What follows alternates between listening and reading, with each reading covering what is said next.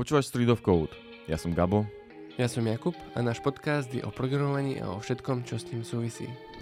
Okrem nášho podcastu ťa možno budú zaujímať aj naše kurzy, články a videá, ktoré nájdeš na streetofcode.sk.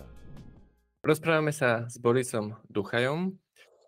Boris, ty pracuješ ako part-time lekár a part-time softwarový developer v Siemens Healthineers. Vítaj u nás, Boris. Zdravím, pekný deň. Ďakujeme, že si došiel. Určite máš nabitý časový harmonogram. Hneď na úvod taká otázka. Vlastne tak v jednom týždni vystriedáš pozíciu lekára aj programátora, alebo ako to v praxi funguje? No, v praxi to funguje tak, že áno. 2 dni som, pondelok, utorok som v Siemense, stredu, štvrtok som na klinike, v piatok som zase v Siemense. Takže áno. No. Ja, obidve činnosti teda robíš part-time, hej? Áno, momentálne part-time. OK. A ako to celé tak nejak začalo, že vlastne, tak akože medicína a programovanie, akože, teda v tvojom prípade sú prepojené, hej, ale akože vo všeobecnosti sú to dosť odlišné odbory. A jak sa k tomu vlastne celému dostal? Nejak od začiatku možno, že prečo medicína, potom prečo programovanie vlastne? Poviem to tak, že nie je to úplne až tak, ja to tak nevidím, že medicína a programovanie sú odlišné svety, ja to až tak nevidím. No u mňa to vzniklo tak, že v podstate ešte za tvrdého sociku som bol v západnom Nemecku, ešte ako malý chalan, čo som mal 11-12 rokov a babka mi kúpila Commodore 64 tam. No a okrem hrania hier som začal zisťovať, že čo sa dá s tým robiť aj niečo iné. A už v podstate tam som sa začal zabávať s programovaním a písať také všelijaké drobné programy a takéto veci a tak mi to v podstate aj zostalo. Takže som si prešiel celou tou históriu od tých 8 bitov, 16 bitov až 32 bitov. Čiže chodil som aj na nejaké kurzy programovania, nejaké C-čko a takéto, mňa to ako od začiatku zaujímalo. No ale z toho hľadiska zase, čo sa týka mňa, no, matematika mi moc nešla, je to také paradoxné, že človek programuje, ale matematika mu nešla. Ono som potom došiel na to, že až úplne tak moja chyba to nebola. No ale rodičia samozrejme chceli mať strašne so mňa doktora, takže a vzhľadom na to, že tá matika mi nešla a nič iné mi, by som povedal tak, akože to nebrali do úvahy, tak som išiel na tú medicínu. No a aj mňa aj baví tá biológia, aj to ma vždycky bavilo, vždycky z tej biológie to bolo oveľa lepšie ako z tých ostatných iných vecí. No a z tých iných predmetov. No a tak som sa dostal na medicínu, tam som tiež, v podstate tam na Lekárskej fakulte Univerzity Komenského existoval taký spolok, on ešte existuje ďalej, spolok medikov.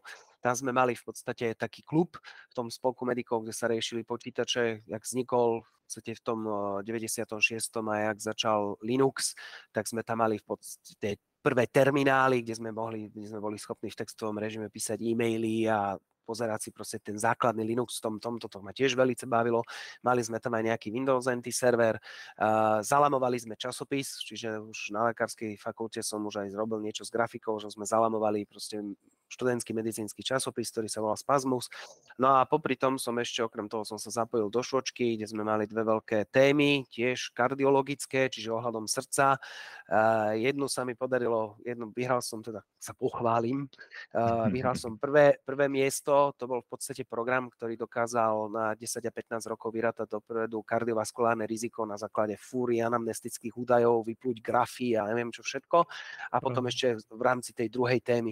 Takže to program sa so mnou ťahá od toho, by som povedal, nejakých 11 rokov, v podstate furt stále nejakým spôsobom.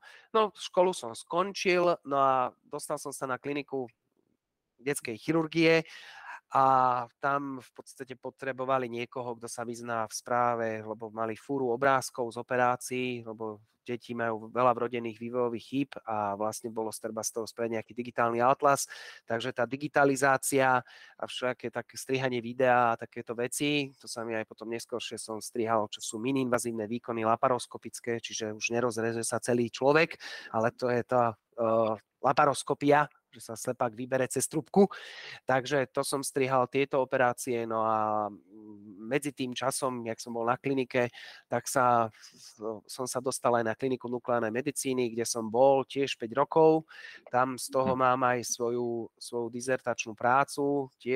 To by som povedal, že bolo veľmi zaujímavé, lebo nukleárna medicína, neviem, v krátkosti. Čo to znamená? No, v krátkosti je to medicína, ktorá vlastne diagnostikuje tak podobne ako napríklad rentgen, ale je to úplne odlišné, tiež je to s radioaktivitou. Pacientovi sa podá radioaktívne nejaké liečivo, čiže normálne liečivo, ktoré sa vychytáva v nejakom orgáne za určitých okolností. Na sebe má radioaktívny prvok a toto vieme zobraziť. Čiže na rozdiel od rentgenu, CTčka, magnetickej rezonancie, to je funkčné vyšetrovanie, čiže ako ten rentgen funguje, ako ten človek funguje alebo ten orgán ako funguje. Čiže tak sa dá napríklad pozrieť kostný metabolizmus, alebo ako fungujú obličky, ako funguje pečeň a fúra iných vecí. No, potom som zase pokračoval na klinike detskej chirurgie, kde teda tie videá, laparoskopie a klinika beží na informačnom systéme, ktorý som tiež vymyslel, lebo doktori potrebovali pomoc ako plánovací dovolenky a takéto veci. No a potom v roku 2018 nejak z mnohých dôvodov, ktoré keby som tu začal rozoberať, tak sme tu do večera, ale jeden z dôvodov je, že proste aj taká určitá forma takej únavy a takej frustrácie z toho slovenského zdravotníctva, toho, jak to funguje, som si povedal, že nebudem ja stále klopať na zavreté dvere, kde nemá nikto záujem a proste väčšinou to bolo o tom, že buldočou povahou mojej osoby niečo zaviesť, niečo zdigitalizovať, niečo proste pomôcť.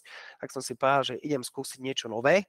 No a tak som podal výpoveď a najprv som zareagoval na inzerát, o ktorom som nevedel, že sú Siemens Healthineersy, že teda skúsim to v nejakej softverovej firme. Ja som už popri tom už 11 rokov robil tiež na polovičný taký čiastočný úväzok v jednej softverovej firme, tiež programátora, ale že teda idem to skúsiť full time.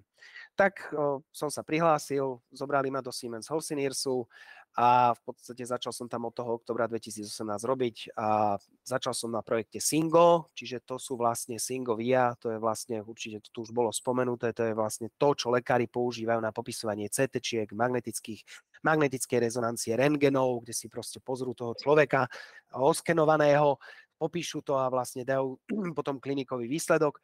Na asi po 3/4 roku alebo po roku som prešiel na teraz aktuálne bežiaci e-health projekt, ktorý sa vlastne zaoberá elektronizáciou, jak to má v názve, e-health zdravotníctvo, elektronické zdravotníctvo, niečo podobné, ako beží tiež v Slovenskej republike.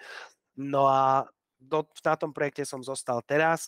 Troška sa to teraz zmenilo, z toho softverového developera sa posúvam do rovne product ownera, čiže teraz tiež tento rok som urobil takú mini tranzíciu, alebo maxi tranzíciu, jak sa to zoberie, na toho product ownera a v tomto smere tiež pokračujem pomimo to, aj to všetko, si doma programujem svoje vlastné veci, takže to programovanie až tak strašne, ja ho potrebujem, lebo pre mňa je to furt nejaké riešenie nejakého problému, ktorý sa dá využiť počítač.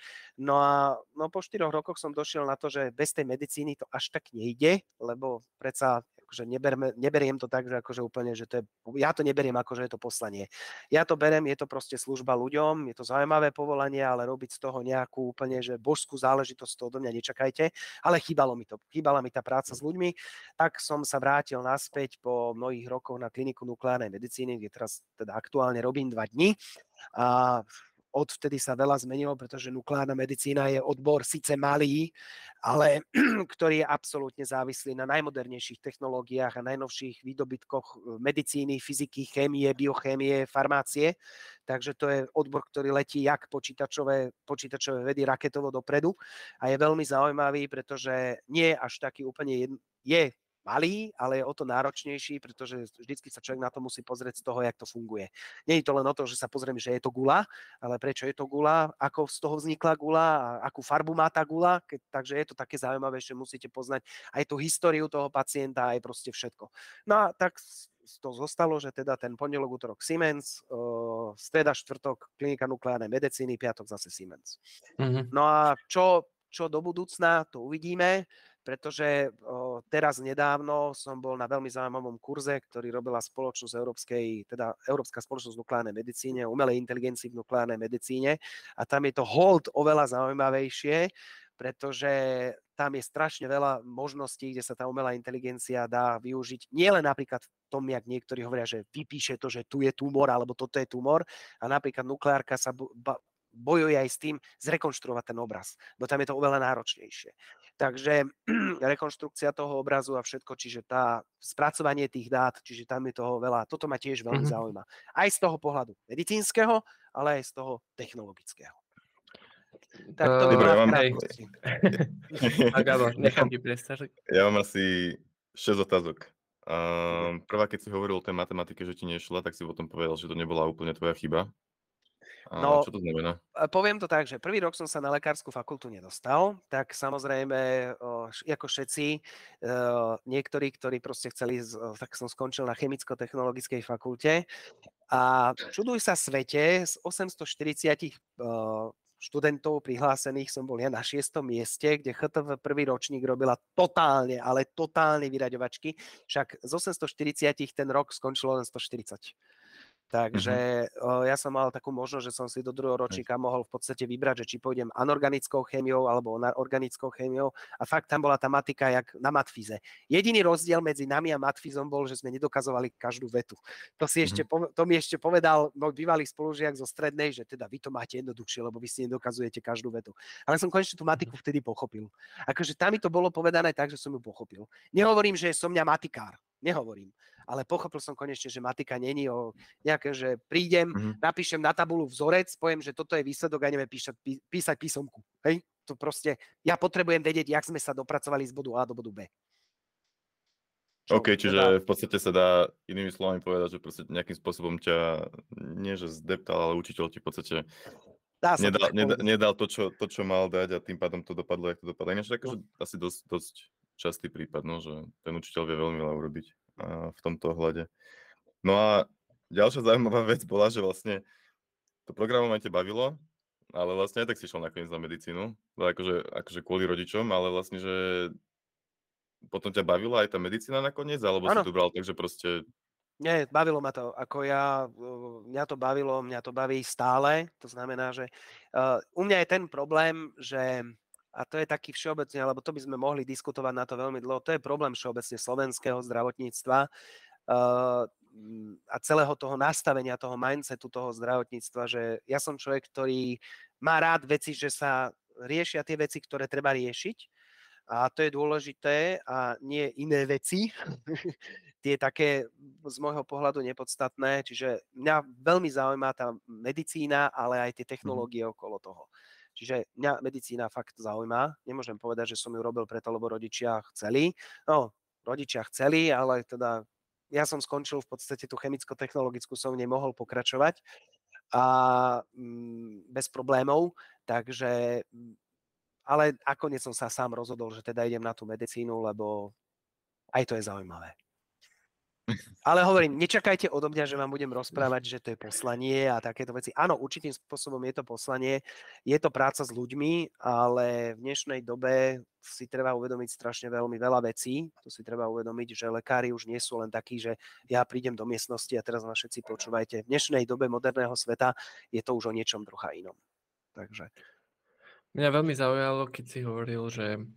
A vlastne do toho 2018, keď si ešte nebol Siemens Healthineers, tak si vypomáhal teda v tej nemocnici, si strihal tie videá, rôzne tie veci, čo si robil, tak vlastne tak, že vy ste tam mali nejaký problém a snažili ste sa ho nejako interne vyriešiť, že kto je ako šikovný, kto by to ako mohol vyriešiť. A mňa by akože možno aj ten pohľad, neviem teraz, či mám použiť teda to slovo nemocnica, ústavu alebo čo, keď tak má opravu, že tieto problémy, keď nejako sú, že tak ako keby sa nehľadajú nejaké externé firmy na pomoc, alebo vôbec tam nie je budget, alebo musí sa to riešiť tak, ako si to riešili? No, to je ten najväčší problém, že hlavne tam nie je ten budget, pretože z pohľadu toho celého je rozdiel medzi nemocničným informačným systémom. To je v podstate manažérsky systém, do ktorého lekári, to zoberme ako to chceme, píšu všetko, píšu dekurs, čiže to, jak sa pacient dneska má, aké má, dostávajú tam laboratórne výsledky, dostávajú tam to, výsledok CTčka, výsledok magnetickej rezonancie, píšu do toho operačné postupy, to je jeden bod. To je proste to, že máte nejakú dokumentáciu, ktorá ešte aj v tomto smere, keď smiem byť troška kriticky, poviem, z pohľadu toho elektronického zdravotníctva ako takého, ani tá nie je štrukturovaná. Proste máte textový rámik, či už si tam dáte bold, align, alebo dáte si tam left, right, ale stále tam píšete text, ktorý nie je štrukturovaný. Že nie je to štrukturované, rozdelené, čiže aj to vyhľadávanie je problém. A potom je druhá stránka veci, čo potrebujú sestričky, čo potrebujú lekári, čo sú také všelijaké čo sú také všelijaké utilitky, ktoré oni potrebujú, ktoré nemajú. Hej? Čiže veľakrát si povedia, no však nech si oni plánujú tie služby, barz ako chcú. Ale už v dnešnej dobe máte problém, ľudia chodili, že a nemohol by som si v telefóne pozrieť, kedy mám tú službu. Predstavte si, ste 2 týždne na dovolenke, prídete v pondelok ráno do roboty, v IT sfére je to v pohode. Položíte si počítač, zapnete si čítať milión mailov a robíte. Lenže v pondelok prídete do roboty, v piatok primár rozhodol, že ráno o 7:00 nastupujete na sálu. A teraz sa postavíte na sálu a musíte operovať. A prišli ste 2 týždne z dovolenky, vy ste vôbec nevedeli, že koho treba, že či budete operovať, nebudete operovať, kde budete. Čiže to sú len také drobné veci, že proste to plánovanie, že kde budem, ako budem slúžiť a také. A chcem si to pozrieť v telefóne. A to sú veci, na ktoré nie je budget, ktorý nie je zaujímavý, ale ktorý si osobne myslím, že by vo veľa nemocniciach a mnoho iných vecí, napríklad plánovanie, že sestry majú obrovskú tabuľu, teraz majú pacientov, to keby ste prišli na hociaké oddelenie, či je to dospelácké, či je to ženské, či je to detské, majú tabuľu, tam majú napísané pacienta, majú číslo izby, ale len si niektoré si zastrkávajú listočky. Dneska je interné, dneska je operácia, dneska je neurológia. A teraz si predstavte, že by to bolo, keď tá sestra nevyhodí ten listoček, lebo má strašne veľa roboty, tak zabudne, že ten už mal to interné spravené, alebo ten sa vrátil z vyšetrenia. Proste, ale si predstavte, že toto by bolo jak na letišnom systéme, že vie, že pacient už bol v neurológii, že bol na internom, že mu treba pozrieť labáky, že to tú sestru upozorní, že urýchlenie tej práce, tej sestry aj v prospech toho pacienta. Alebo ono v konečnom dôsledku je to v prospech toho pacienta. Určite viete, že keď prídete doktorovi, tak sedí za počítačom 15 minút ťuka do počítača, kúkne sa na vás a ťuka ďalej do počítača. Prečo? Lebo musí napísať strašne dlhý text, neštrukturovaný, tak sa viacej venuje tomu počítaču ako vám. Veľakrát sa vám to stane určite a niektorí ľudia sa na to aj dosť hefty sťažujú, že doktor píše do počítača. Musí, lebo zo zákona musí napísať svoju dokumentáciu, nejako volakedy, že napísali sme listoček a išlo sa preč, nebol problém, dnes to už je legislatívne dané, ale mnoho vecí by sa dalo urýchliť tým, keby tie veci boli spravené. A to sú tie drobné utilitky, ktoré tým lekárom pomáhajú, ale zabúda sa v tých veľkých firmách. No, nech si to poriešia svojou. Takže niekto to rieši tak, že má zošit, niekto to rieši tak, že má niekde nejakú tabuľku, vo Worde napíše, vycapí, vytlačí 30 listočkov, chodí po celom oddelení a nalepí to na nejakú tabuľu a proste takto to funguje. Z pohľadu programátora to znie akože, nazvem to, povedzme, že vtipne, aj keď akože je to viac možno smutné, ale také, že akože všetky tie tooly, ktoré my používame, to je v podstate project management, čo si opísal s tými listočkami a tak, hej, že všetky tie tooly nejakým spôsobom existujú, ale nie sú prispôsobené ako keby na tú doménu. A tým, že tá doména ako keby, tak akože teda vie zarábať peniaze pre súkromné firmy, keď veľmi chcú, ale že nie je taká, nazvime to, že lukratívna, alebo ako to povedať, alebo škálovateľná a zároveň je komplikovaná, špecifická a je tam aj veľa, no akože strachu, samozrejme od dát, bezpečnosť a takto. Tak proste o to nie je taký záujem a tie túly sa proste nerobia, no. A zároveň to, čo si opísal, tak to nie je, komu som sa chcel tiež pýtať, čo vlastne znamená, že si tam spravil ten, že si zaviedol ten systém u vás, ale že to nie je niečo, čo akože dobre nakodíš za víkend, hej, alebo za týždeň, že akože jednoduchú verziu samozrejme vieš spraviť, ale aby to vedelo všetko, čo si opísal, tak to je zase, že ťažké, no. 8 a zároveň, rokov. Keď... 8 rokov. Jeden človek 8 rokov. OK. Na to si dlhodobo robil, hej? To nebolo, hej. Že si... Nie, to sa aktívne vyvíjalo. Teraz sa to už nevyvíja, lebo tam nerobím. Oni toto teraz ináč používajú. Ja mám najväčší strach, keď tak to spadne. Ale... To mám z toho najväčší strach. Čo s tým budeme robiť, keď to spadne? OK. Ale tak to je super, akože si 8 rokov na to vlastne robil. Aj sa to potom teda využíva všetko a tak. To je dosť, aj to chceli nejaké iné nemocnice, alebo niečo také? Tak chceli to nejaké iné kliniky, že aj som to potom prispôsobil, že by to mali iné kliniky, že si do toho píšu služby a píšu si tie plány služieb a všetkého možného. Ale ono to vždycky skrachuje. To je ten problém, že potom príde ten mindset tých lekárov. My sme to vždycky robili vo Worde, tak sa to bude robiť vo Worde. U nás bola tá výhoda, že sme mali veľmi progresívneho primára, ktorý proste povedal, mňa to nebaví ráno čítať tie vaše zošity. Mňa to nebaví, každý si píše tú službu inak, ja to neviem po ňom prečítať, ja to potrebujem prečítať. Takže vymyslíme niečo. Tak sme vymysleli, no. Že, viete, na počítači napísaná správa vyzerá inak, ako keď ju niekto rukou napíše. Po tom, čo stojí celú noc na sále, tak sa mu to chce velice písať. No. Hej, a ešte vieme, jaká je vtipná povesť o lekárskych, jak sa to povie, písmach, hej, handwriting. Handwriting. Hej, hej. Tak ale super, to znie ako, že všetko, že dosť dobré. Mega zaujímavé. Čiže 8 rokov si na tom robil a v podstate si bral pripomienky od tvojich kolegov a kvázi po nociach a predpokladám vo svojom voľnom čase si to celé robil, že? Dokonca som to dotiahol do takého stavu, však potom tam bola tam aj televízia. Sme to dotiahli do takého stavu, že v podstate som si stiahoval z nášho Paxu obrázky, lebo tým pádom, že už sa netlačili rentgeny, lebo bola, keď to fungovalo tak, že sestričky pred vizitou poukladali pacientom na posteľ rentgeny, tých, ktorí mali zlomené ruky a ráno si na vizite sa pozeralo, že ako tá ruka bola napravená cez noc na operačnom sále, tak som to proste dotiahol do takého stavu, že sa to dalo pozerať na tablete. Čiže v tablete si pozeral tú jednoduchú rentgenovú snímku, že či tá ruka bola takto zlomená, takto bola napravená, čiže nechodilo sa odbiehať do izby, ale bola tam Wi-Fi na všetko, len končilo to, ako skončilo. No. Keď nemáte business plán, to skončí, tak ako to skončí. Hej, to je akože ten problém teda viacero úrovní, hej, že, a ktoré sú všetky akože sami o sebe komplikované, že jednak, že nakodiť to je jeden problém, a druhý problém adaptovať na to tých userov, hej, že čo teda si ho spomínal, že vy ste mali to šťastie, že ste boli progresívni, ale že lekári akože s tým majú všeobecný problém. A tretí problém potom akože ešte rozšíriť to medzi ďalšie nemocnice, no, že aby... Je to ťažké, no, ale akože super, že sa ti to takto podarilo. A pre mňa akože najviac zaujímavé, že sa ti to chcelo riešiť po tých nociach, alebo teda vo svojom voľnom čase.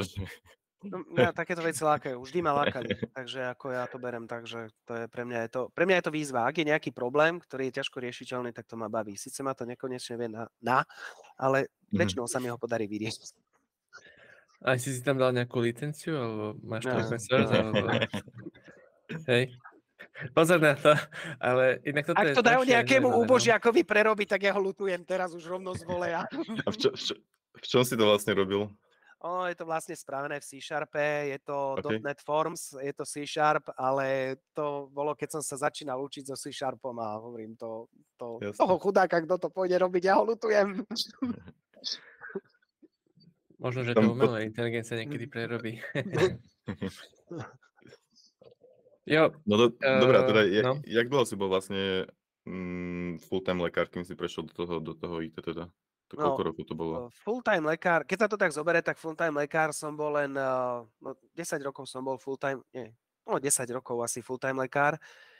A potom som, lebo 17, keď to tak rátam, od 2001. som robil medicínu, to som robil do 2007, čiže to som bol v podstate kvázi full-time lekár a od toho 2007 som robil tak akože part-time po nociach vo firme jednej a potom som prešiel posledné, tak full-time lekár som bol povedzme, že tých 15 rokov alebo 14 rokov a 4 roky posledné som potom robil tak, že 3 dní medicína, 2 dní firma. No, a potom som prešiel do Siemensu na full-time IT. Ja by som prešiel na ten Siemens Healthineers a možno aj na súčasnosť, aby sme sa teda nerozprávali nejako 3 hodiny. Jasné. Ale však je tak, hocikedy môžeme aj teda sa vrátiť do minulosti, však je to extrémne zaujímavé. Ale teda vyvoláte akože ten projekt, na ktorom robíš, je e-health, alebo teda elektronické zdravotníctvo, hej? Áno. A teraz si hovoril, že si prešiel ako keby, alebo prechádzaš, je tam tranzícia na product ownera. Áno. Hej. Že to vlastne, ako product owner, ty vlastne máš akože extrémnu výhodu, že akože z prvej ruky vidíš ako lekár, ako keby to využitie aj ten potenciál a potom môžeš rovno hovoriť, čo treba, nie? Že akože to je tá aj pointa? Áno, je to aj pointa vlastne toho product ownerstva, že z jednej strany komunikujete s tým zákazníkom, čiže s tým customerom a z druhej strany s tým developer tímom, lebo je to v podstate o tom, že to je to najdôležitejšie, že máte nejakú domenovú reč spoločnú, ktorú viete, ktorú začlenuje nejaká skupina ľudí alebo jedna osoba, že vie to preložiť tým lekárom a to, čo chcú tí lekári, vie preložiť tým developerom. Lebo keď lekár začne vysvetľovať developerom, že čo on potrebuje od systému, tak je z toho guláš potom záverečný, lebo sa navzájom nechápu. Lebo doktor to hovorí zo svojho pohľadu medicínskeho a developer to chápe zo svojho pohľadu. Viem to povedať, pretože viem sám sebe, jak rozmýšľam, keď sa človek zamýšľa nad programom a keď rozmýšľam ako doktor. Takže áno, je tam toto využitie kvázi tejto mojej schizofrénie, by som to nazval, osobnej. A aké softwarové riešenia alebo hardwarové riešenia vlastne v Siemens Healthineers v tom projekte ste urobili alebo na ktorých pracujete? Čo sa týka toho e-health projektu alebo všeobecne ako syn, tak je tam, ono v podstate sa to rozdeľuje, je to portál, ktorý sa rozdeľuje na lekársky portál a pacientský portál. Ono v konečnom dôsledku si to treba predstaviť tak, že napríklad v Rakúsku, neviem, oni majú tiež elektronické zdravotníctvo, volá sa to Elga, v Nemecku taktiež majú elektronické zdravotníctvo a všetko sa to proste nahráva do centrálnych proste štátnych serverov, kde sú proste tie dáta uložené. Len základný problém je v tom, že potom, keď ako človek to potrebujete ako osoba sa pozrieť na svoje labáky, na svoj krvný tlak, na svoj cholesterol, na svoj, ja neviem, glukózu v krvi alebo proste tieto veci, tak sa potrebujete na to pozrieť. Tak jedna možnosť je tá, že idete za svojim lekárom a ten vám teraz povie, no vaša glykémia je 6,8. Hej, tak keď vám to poviem, tak to je 6,8. No čo je 6,8? Nič vám to nehovorí. Môžem vám vytlačiť papier, na ktorom máte napísané, že ho máte trocha zvýšenú. Hej. Alebo potom máte druhú možnosť, že si v podstate zoberete počítač alebo si zoberete mobilné zariadenie, prihlásite sa do pacientského portálu a môžete si pozrieť svoje labáky, svoje výsledky, proste to, čo s vami spravili vo vašom zrozumiteľnej reči, viete sa poradiť s tým lekárom. Čiže to je jeden aspekt. Druhý aspekt je potom také, že sme spravili riešenie, volá sa to, že virtuálna vizita. Je to o tom, v čase covidu to vzniklo a korony, že nemusíte ísť lekárovi do ambulancie, ale proste vytvoríte si, proste sa prihlásite, vojdete do normálne čakárne virtuálnej, lekár si vás zapne a tak, ako my teraz rozprávame, vidíte, rozprávate sa, viete ukázať nejaké svoje výsledky. Spojili sme to potom aj s tým, že už keď ten pacient má vytvorený svoj pacientský záznam na tom portáli, tak si to ten lekár môže pozrieť tie zdravotné záznamy, môže proste s tým pacientom komunikovať na úrovni to, že OK, takéto máte labáky, takéto máte CTčko, toto a toto. Využíva sa to vo veľa krajinách sveta, napríklad psychiatrické konzultácie sa s tým veľce často robia, lebo je tam ten čas, proste pacient sa prihlási, zoberie si telefón do ruky, sadne si doma do fotele, vôjde do čakárne, počká, kým príde na rad, lekár si ho zobere a môžu sa rozprávať. Čiže to je suma sumárum toho napríklad tej virtuálnej vizity a toho pacientského portálu, tam je zase to objednávanie pacientov, že sa môžete objednať na CTčko, MRko a proste celý proces tým spojený. Všetko samozrejme z pohodlia domova. No. Mne pritom napadla iba jedna otázka trošičku od veci, ale prečo vlastne tam musí byť tá čakáreň? Prečo si nemôže naskedulovať, ja neviem, polhodinový alebo hodinový meeting a aby používateľ, pacient nemusel čakať? Ono to v podstate funguje tak, že pacient je proste verejná stránka, na ktorú sa prihlásia. Ono je to tak, ako je to myslené v tom zmysle. To sa dostaneme k tomu. Prvá verzia bola taká, že proste ľudia kvázi by prišli do čakárne, si tam sadnú a budú v tom poradí, v ktorom to bolo. Čiže ono to funguje tak, že kto prvý príde, tak ten prvý pôjde na radu, do druhý príde, druhý, tretí, štvrtý, piaty, šiesty. Čiže lekár si povie, že, alebo lekár, lebo má zoznam, si povie, tak s týmto idem teraz, tomuto zavolám. Hej? Ale v podstate vždycky vie, v ktorom je poradí. Aktuálne, keď sa jeden rozhovor skončí, ďalší všetci, ktorí sa vedia, že sa teda posunuli vyššie. Teraz sa to už plánuje v tom zmysle, že už to nebude tak, že vojdem do čakárne, ale už si to naplánujem. To znamená, že ten systém sa spraví takým spôsobom, že si pacient naplánuje, že dneska áno, 10:30 do 11:00 bude mať konzultáciu ohľadom môjho krvného tlaku alebo niečo. Čiže toto je už ďalší krok, ktorý sa plánuje. Ktorý samozrejme pacienti chcú a požadujú, že proste, aby to nebolo také, že prídem do čakárne, ale vždycky sa začne s tým minimálnym produktom a postupne sa nabaluje, lebo ono to není len to, že teraz spravím, že OK, budú mať čas, ale k tomu je fúra ďalších vecí, ktoré sú s tým spojené. Čiže ten lekár, tá ambulancia musia byť dostupná, musí byť tam proste to naplánované, musia byť tie sloty spravené, pacienti musia mať pripravenú dokumentáciu, aj to už sa pripravuje, aj to už je v podstate spravené, že ľudia tam môžu nahrať svoju dokumentáciu alebo dokonca môžu dostať, že čo majú urobiť predtým, než sa stretnú s lekárom. Aby to nebolo o tom, že Ježišmaria som zabudol, ten výsledok nemám. Čiže aby už tá komunikácia bola na úrovni, OK, mám takéto výsledky, mám takéto CTčko, poďme to prediskutovať. A toto volanie, tento add-on, alebo táto samotná aplikácia je súčasťou toho klinického portálu, alebo je to niečo súčasťou? To je súčasťou. Je tam strašne veľa funkcionálít ďalších. Takže toto je jedna z takých zaujímavých. A čiže toto klinický portál, aj tá admin časť, tak to je ten e-health od Siemens Healthineers, hej? Áno. Uh-huh. My sme to podľa mňa spomínali aj v tých predošlých podcastoch, ale ja si nepamätám, že to ide do rôznych krajín sveta, hej? Áno. To nie je len, hej, OK. A na Slovensku zatiaľ nie? Nie. OK. Okay. Aj sme sa pýtali minulých, ale zase sa chcem spýtať, že... Čo si myslíš, kedy to bude na Slovensku a aké sú najväčšie dôvody, prečo to teraz ešte není?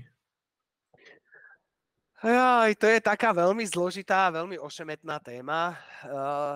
Prvý základný problém je to nejaké biznis riešenie, čiže nie je to, už to nie je v úrovni startupu, čiže je to už proste biznis riešenie, je to veľké riešenie, je to rozsiahle riešenie, môžem povedať, že teda je to aj dosť komplikované, aj čo sa týka všetkých tých spojení s tými všetkými proste servermi, ktoré sú na to treba, tá komunikácia so všetkým. Základný problém, ktorý ja vidím, čo sa týka Slovenska, to je naša v podstate infraštruktúra nášho e-zdravotníctva, akože teraz určite niekto, kto ma bude počuť, tak tí, ktorí na tom pracujú, povedia, že to je úplne super, ale ako lekár vám môžem povedať, že myslím si, že nie je to až také super.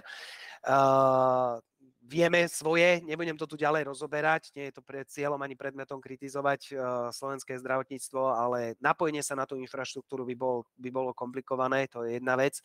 To by sa dalo samozrejme programovo vyriešiť, len problém Slovenska je potom aj taká, by som povedal, piesoček.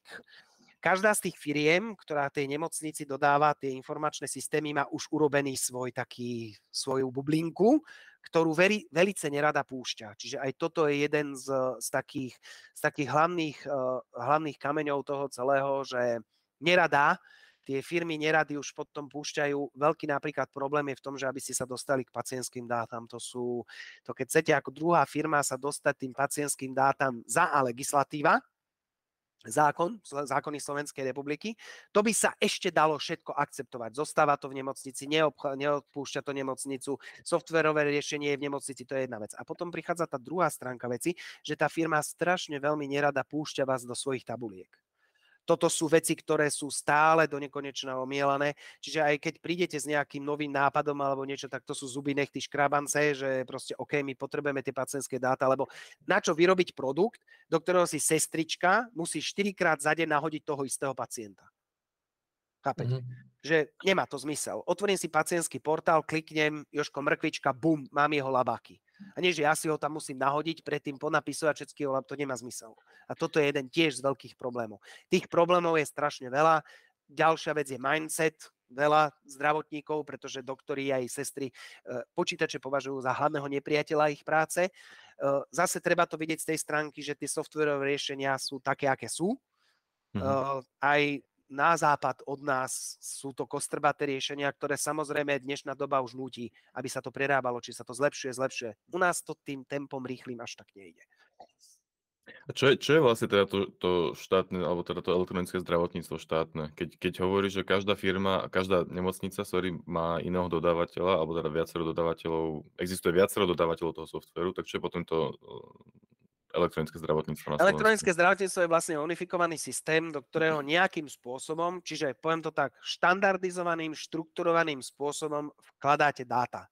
To znamená, každá z tých firiem, ktorá dodáva nemocnici softvér a keď sa chce napojiť na e-zdravotníctvo, musí vložiť do svojho softvéru časť, ktorá z tej medicínskej správy, laboratórneho vyšetrenia, CT vyšetrenia, urobí štrukturovaný dokument, ktorý má svoju pevne stanovenú formu a cez proste 1 000 000 certifikátov overení to pošle a uloží to na server do štátneho cloudu, kde sa to proste uloží a potom je to spätne vyťahnuteľné v tej podobe a zase to treba preprogramovať do tej formy, ktorej funguje to vlastne ten nemocničný informačný systém.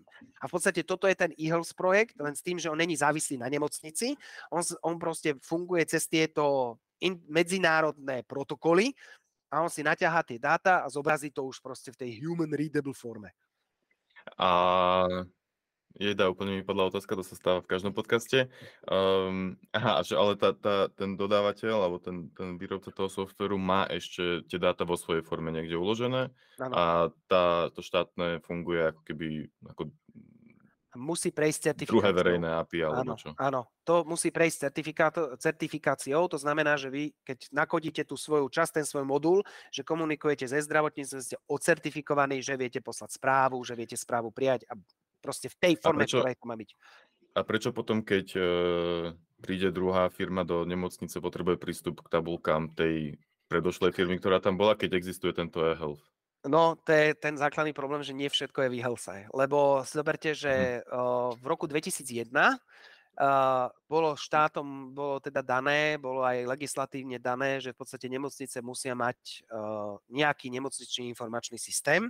A to bola éra 99-2001, kedy to bol taký divoký západ IT firiem na Slovensku. A proste prišli firmy, ponúkli svoje riešenia a každá nemocnica si vybrala na základe nejakého výberového konania tú firmu, ktorá bude dodávať software. A začalo to len takým jednoduchým písaním správ. Rodinná anamnéza, osobná anamnéza, až to skončilo, nabalovalo sa tými labákmi. No a v podstate tieto firmy tie dáta majú vo svojej forme, vo svojich tabulkách a e-zdravie prišlo oveľa, oveľa neskôr.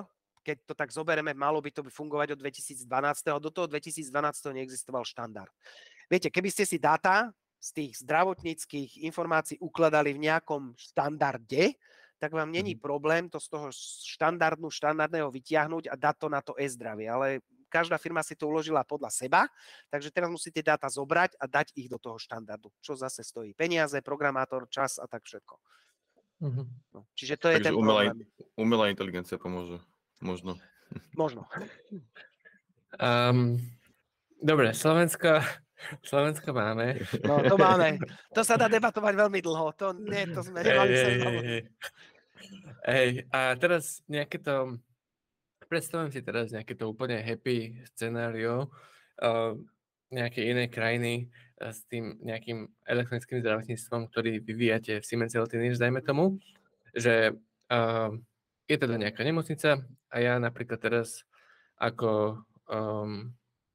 objavím nejaký problém, hej, napríklad s tlakom, hej, že mám vysoký tlak alebo niečo sa mi nezdá, tak by som išiel teda normálne naživo za tým lekárom a on by mi možno nejako dal tie prístupy teda do toho klinického centrálu a dal by mi merač na prístroj tlaku, neviem, či to je teda tlakomer, pardon, a dal by mi to, aby som teda mohol potom z domu si nasledujúce týždne merať tlak a už pomocou aplikácií mu to nejako išlo a nemusel by som tam nejako potom ísť a tak by sme zavolali, alebo aký by bol takéto úplne happy scenario? No, happy pass scenario, prvá základná vec je legislatíva krajiny. To znamená, že to, ako daná krajina má správnu legislatívu s narábaním s pacientskými údajmi, lebo nie všetky krajiny Európskej únie, ako platí GDPR, a v zdravotníctve platí GDPR miliónnásobne, lebo prvá vec, ktorú od pacienta dostanete otázku, a mu budú moje dáta v bezpečí, to je najzákladnejšia otázka, je v podstate ten happy pass scenario je taký, čiže musí platiť legislatíva, čiže už jak si to nemocnica rieši, to znamená, pacient na prvú kontrolu by ste mali prísť, keď takéto veci, že máte problém s tlakom, tak by ste prvú kontrolu mali prísť osobne, aby vás ten lekár videl, pozrel a tak ďalej. Zaregistruje vás, či už ten lekár alebo administrátor, podľa toho, jak to má nemocnica spravená, do systému. V systéme teraz ste. Áno, Siemens vyvíja aj zariadenia na tzv. Telemedicínu, čiže remote device. Tak vám dá zariadenie, môžete si merať glukózu, môžete si merať biochemické parametre, meranie tlaku. Lekár vás vyšetrí, povie, dobre, teraz budete mať 24 hodín holtera. To je taký prístroj, ktorý 24 hodín v určitých pravidelných intervaloch nafúkuje a merá tlak. máte to na ruke, zavesené na opasku, chodíte s tým, nafúkuje vám to tlak a máte robiť svoju normálnu činnosť, aby napríklad vedel teda, ako sa vám mení tlak. Alebo je aj EKG holter, že vám meria EKG stále 24 hodín. A teraz existuje samozrejme spôsob, že vy sa po 24 hodinách musíte ten prístroj zobrať, odniesť do nemocnice, tam to napoja na mašinku, táto zviráta, vypluje to. Happy Pass scenário je také, už som zaregistrovaný na portáli, dostal som prihlasovacie údaje, zajtra mi to nevyhovuje, aby som tomu lekárovi išiel, nie som v ohrození života, samozrejme to je tiež dôležitý bod, ohrozenie života, OK, doma pripojím na zariadenie, ktoré mi nemocnica požičala, ten holter, dáta sa prenesú, zašifrovanej forme, lekár si to, máte s ním meeting, tak ako my, lekár si to pozrie, povie, OK, váš stav je taký a taký, prosím vás, zajtra sa dostavte do nemocnice, buď vás musíme hospitalizovať, zavolajte si sanitku, alebo prídite, predpíšem vám liečbu, alebo proste ďalší postup. Čiže ten pacient má už na výber, nemusí stále utekať s každou krabičkou k doktorovi, ale takto to funguje. Dá sa to aj dlhodobo, napríklad u diabetikov, sledovanie glykémie. Čiže nemusí teraz prísť do nemocnice, ak volá kedy, že sa robil veľký glykemický profil a teraz pacienta pichali celých 24 hodín a merali mu toto, pacient doma pichne prst, priloží, odmerá mu to glykemiu, šup do nemocničného informačného systému. A ten lekár si to otvorí, povie, OK, máte takúto a takúto, toto, takto si nastavte inzulín. Alebo dajte si tieto perorálne antidiabetika, ktoré máte, dajte si o tabletku viac, tabletku menej. Proste to sú už len také prípady. Čiže takto to Happy Passovo funguje už aj v mnohých krajinách. Čiže je ten remote patient care, že nemusí ten pacient za každú vec utekať do tej nemocnice. Samozrejme, situácia kritická, musí ísť do nemocnice, lebo sa dá vyriešiť veľa vecí, ale záchrana života cez takto len, že niečo porozprávam, sa nedá. To už je komplikované.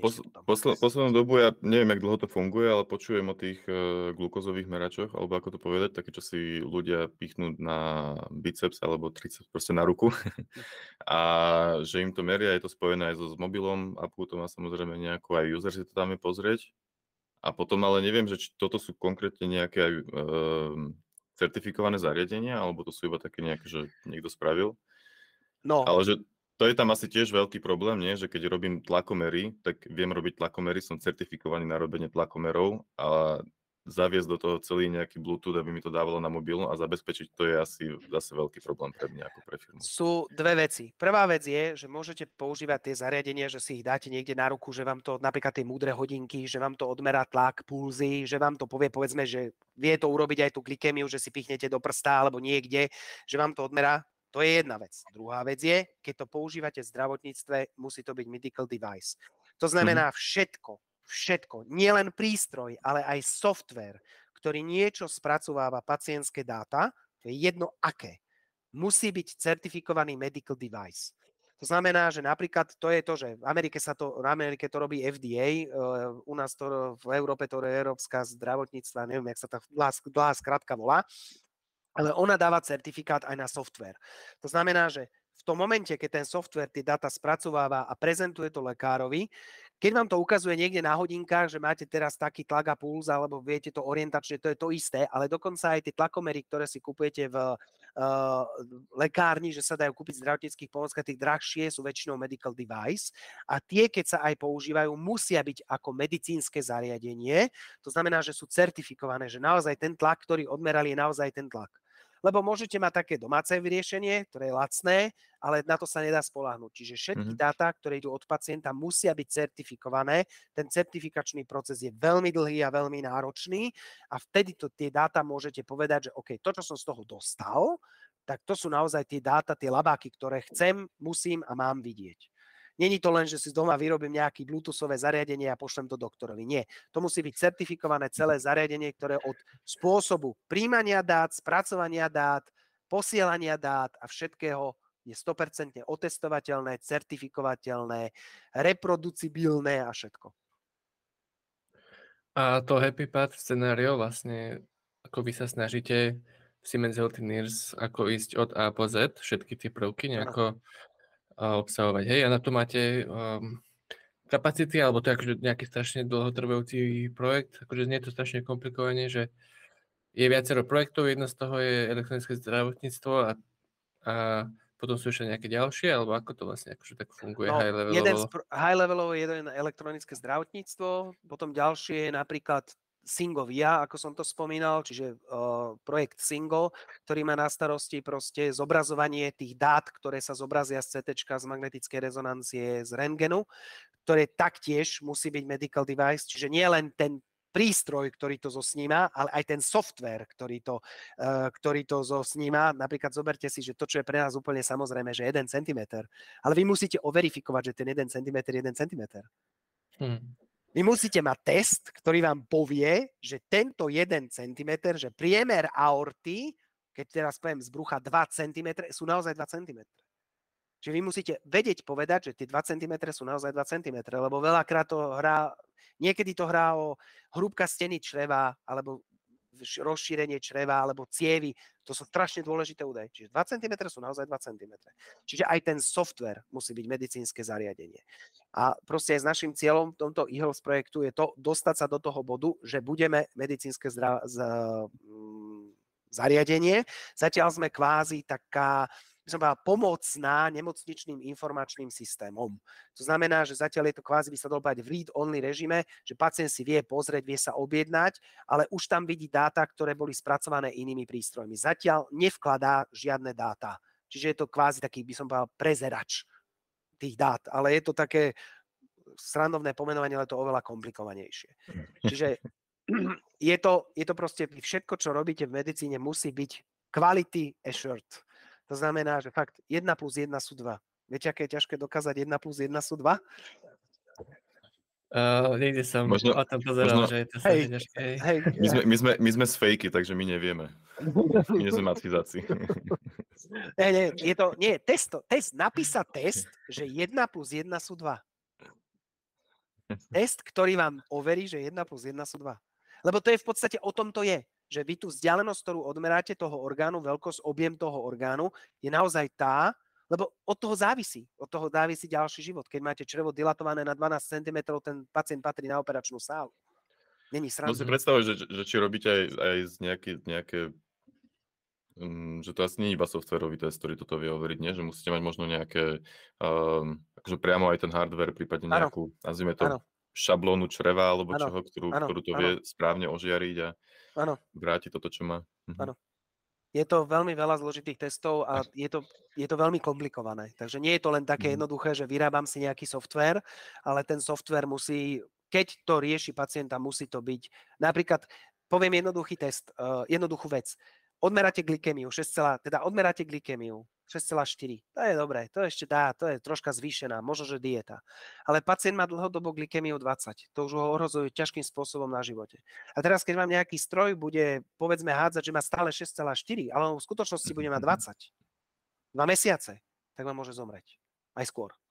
Čiže to sú všetko veľmi dôležité veci. Takže to je len taký príklad. Čiže tohto pohľadu. Čiže všetko, čo sa v Siemens Healthineersoch robí, musí byť, keď sa to používa s pacientom, musí to byť medical device. To je jedno, či je to stroj, prístroj na niečo, alebo je to software. Trošku mi to pripomenulo prípad. Vlastne, keď sú autonómne auta, dajme tomu, že sú oveľa viacej safe, ako keď ľudia šoferujú, hej? Ale stačí, že tam bude jedna nehoda a už sa takú chyby nejako zakáže, lebo že však nemôžeme veriť tým strojom, ale overall sú oveľa bezpečnejšie. Že je to také zaujímavé. Akože úplne... Chceš akože povedať, že aj v tom zdravotníctve proste jedna chyba vie odrovnať celú spoločnosť, pričom ale je stále oveľa presnejšie ako to zariadenie, ako ten človek. Existuje jeden prípad z dávnej minulosti z Ameriky, kde v podstate vyrábala jedna firma ožarovací prístroje. A nemala testy, lebo to v 80. roky robili sa gamma nože, robila ožarovanie a začala ožarovať pacientov a software navrhovali jeden dizajner a jeden programátor a robili to tak komplikovane, že proste sa tam stláčali, proste software mal zabezpečiť, že ten človek dostane, lebo pri radiačnej terapii je veľmi dôležitá dávka. To znamená, že tá, ktorá ešte nezabije pacienta, ale zabije ten tumor. A táto firma mala s tým tú skúsenosť, že neviem, koľko ľudí zabila, lebo tým, že zle navrhla ten softvér a zle sa to ovládalo, tak tí pacienti dostávali niekedy aj 100-násobne maximálnu dávku toho, čo človek môže dostať. Čiže zomreli, normálne zomreli oficiálne na akútnu chorobu zo žiarenia. Takže toto chcem len ukázať, to sa naozaj v minulosti stalo, to je normálne zdokumentovaný oficiálny prípad, proste kedy sa nedodržial testing, sa vyrobila mašinka, ktorá bola super, hej, ožarovala tumory, ale keď sa zle s ňou pracovalo, viedla k tomu, že 100-násobnú maximálnu dávku dala človeku, čo je v podstate akútna choroba zo žiarenia. Mm-hmm. Jasné. Čiže nie je to sranda. Treba napísať dobrý návod, to je všetko. No a spraví to tak, že proste, že ten stroj si to nemôže... Že to návod, na samú dávku nedá. No.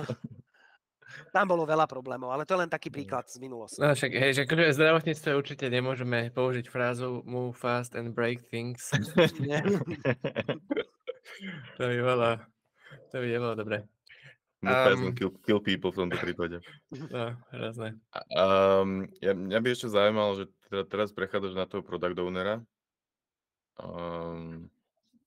Čo to znamená vlastne? A čo máš pod sebou? Čo vlastne budeš ownovať?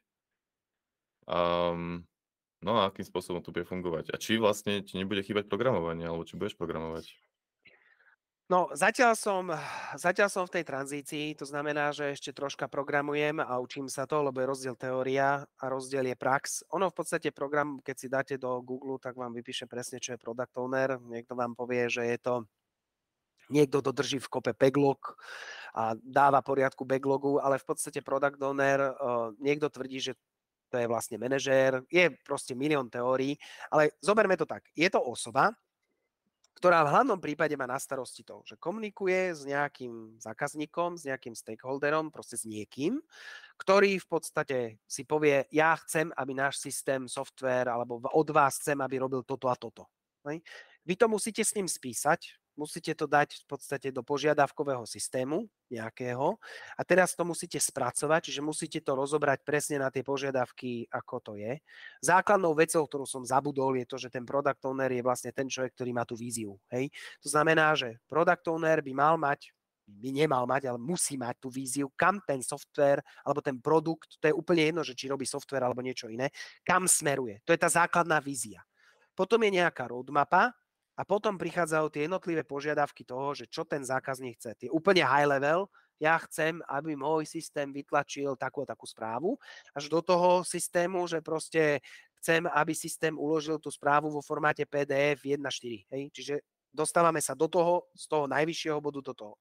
A v podstate rozdrobiť to na tie jednotlivé časti, ktoré to budú, čiže od tých vlastne tých, jak to my voláme, že storky, že stories, čiže základný epic chcem, aby to niečo vytlačilo a potom pôjdu tie storky a potom to vložiť do toho kvázi backlogu, čiže toho určitého postupu, ako sa to bude robiť a potom šup tým do toho systému, čo sa všade teraz používa, Agile, Scrum, proste aby to fungovalo, aby sa tým interaktívnym spôsobom, čiže niečo malé vyrobíme, ukážeme to zákazníkovi, OK, som si spokojný, pokračujte ďalej, dorobte tam toto. Nie, som si spokojný, toto opravte, vrátime sa naspäť. A proste tento človek má na starosti tú komunikáciu. Klient, developer team a ten posúvanie a vybudovávanie toho produktu. A koľko ľudí? Velice jednoducho povedané. Koľko máme tímov?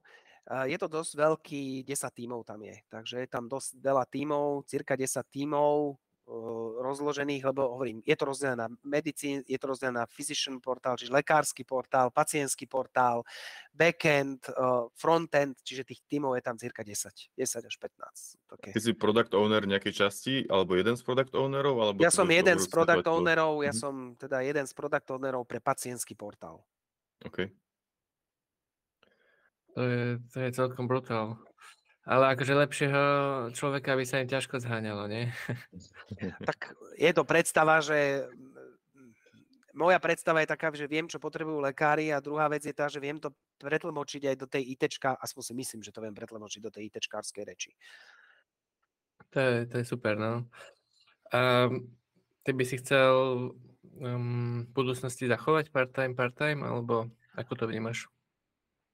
Chcel by som, to znamená, že chcel by som teda zostať tak aj tak, len uvidíme, lebo Chcel by som si spraviť aj špecializáciu z nukleárnej medicíny, lebo tu nemám ešte, čo vo veku 47 rokov je už tak troška smutné a tiež jeden z dôvodov, ktorý nebudem tu na rozoberať, lebo to sem nepatrí. A chcel by som si spraviť, len to je na to, že tam musíte byť zase full time. Tak uvidíme, že ako sa mi to podarí, koľko to bude trvať. Čiže v tomto čase áno, chcel by som zostať v kontakte nejakým spôsobom so Siemensom a robiť to takýmto spôsobom. Mi to vyhovuje, aj že tá hlava sa trocha prepne, jedne si oddychnem, druhé si oddychnem a nestrácam tú medicínu. To je veľmi podstatné. Lebo ja si osobne myslím, že je to tak celkom dobré, možno, že by som si vedel predstavať, že 2,5 a 2,5, neviem, či by mi to zjedli, takže len ide o to, že nechcem ani jedno, ani druhé, stále ešte, teraz samozrejme príde tá otázka, že keby som si mal vybrať, že mám nôž na krk, tak to je taká nebezpečná otázka, tak to záleží od aktuálneho stavu, ale asi by vyhrala tá medicína. No. OK. A keby si mal, môžem ja? Pustíš ma? No. A keby si mal porovnať nejaký, neviem ako to presne sformulovať, ale nejaký ten kognitívnu záťaž medicíny a programovania, alebo že sú tam, prelínajú sa tam tie skilly, ktoré potrebuje doktor, ktoré potrebuje programátor, alebo je to také, že dosť odlišné časti mozgu tým zaťažuješ, takže chápeš, čo chcem opýtať, lebo akože pri programovaní riešiš nejaké problémy, robíš, nazvime to, že s logikou a pritom pri lekárčine jednak potrebuješ strašne veľa vedieť, mať v hlave, hej, akože vedomosti. Potom samozrejme tam vstupuje aj nejaká tá logika, že to tomu určite pomáha, ale skôr je to o tom, čo si si zažil, čo si si načítal a čo vieš. Je to tak? Alebo teda, že ako to vnímaš, toto porovnanie? Ja môžem úplne kľudne povedať, že aj s tým súhlasím, ale nie je to úplne tak, lebo keď človek skončí medicínu, tak ďalšia vec, ktorá je to, že ako študent medicíny sa naučí človek háfo teoretických informácií, ktoré sú vám, keď skončíte školu, na dve veci. Poviem to úprimne tak, pretože praktická medicína je, áno, potrebujete samozrejme tie vedomosti. To je to, ale v tom prvom nárazníku, ktorý prídete ako študent, ktorý skončí školu, v tom prídete v kontakte s tom pacientom, prídete do kontaktu s tým, že nie to tak, ako v učebnici. Čo je podobné tomu, aj keď si zoberete tréningy na programovanie. Všetci vám ukážu krásne koncepty, design patterny, jak sa to dá krásne použiť. Lenže keď prídete do vášho projektu, bum, je tam už kód, ktorý úplne inak vyzerá a bez tej praxe sa v toho neviete pohnúť. Čiže potrebujete prax aj v kódení a v myslení, aj v medicíne potrebujete prax. Môžete mať obrovské množstvo vedomostí, ale pokiaľ neviete sa prakticky zorientovať v tých veciach a naskočiť na ten, proste ide pacient, má takéto problémy, áno, mám tieto vedomosti, čo si im teraz, lebo nejde o to, že vy viete povedať, že postavím sa na pacienta a poviem mu, no vy máte teraz taký a taký biochemický problém a máte toto sa s vami deje a neviem čo toto, ale vy tomu pacientovi potrebujete pomôcť. A tam je tá praktickosť, ktorá chýba, že proste vy viete, že čo je to infarkt myokardu, ako vzniká. Ale vy máte toho pacienta zachrániť, nie mu držať prednášku. Čiže, takže to je tá praktická vec. A programovanie je podobné. Vy tiež máte obrovské množstvo teórií, že teórie, ako má vyzerať kód, ako to má fičať. Ja neviem, ako to vyzerá štúdium na fejke, ale viem si to predstaviť, že strašne veľa teórie, teraz prídete do praxe zrazu bum. Vôbec to není podľa učebnice a tiež musíte začať rozmýšľať, ako z toho kopka špagiet urobiť niečo rozumné a dodať produkt. Čiže tiež tam potrebujete tú prax. A časom zistíte, v medicíne to lenže po dlhých rokoch zistíte, že najlepší je sedliacky rozum.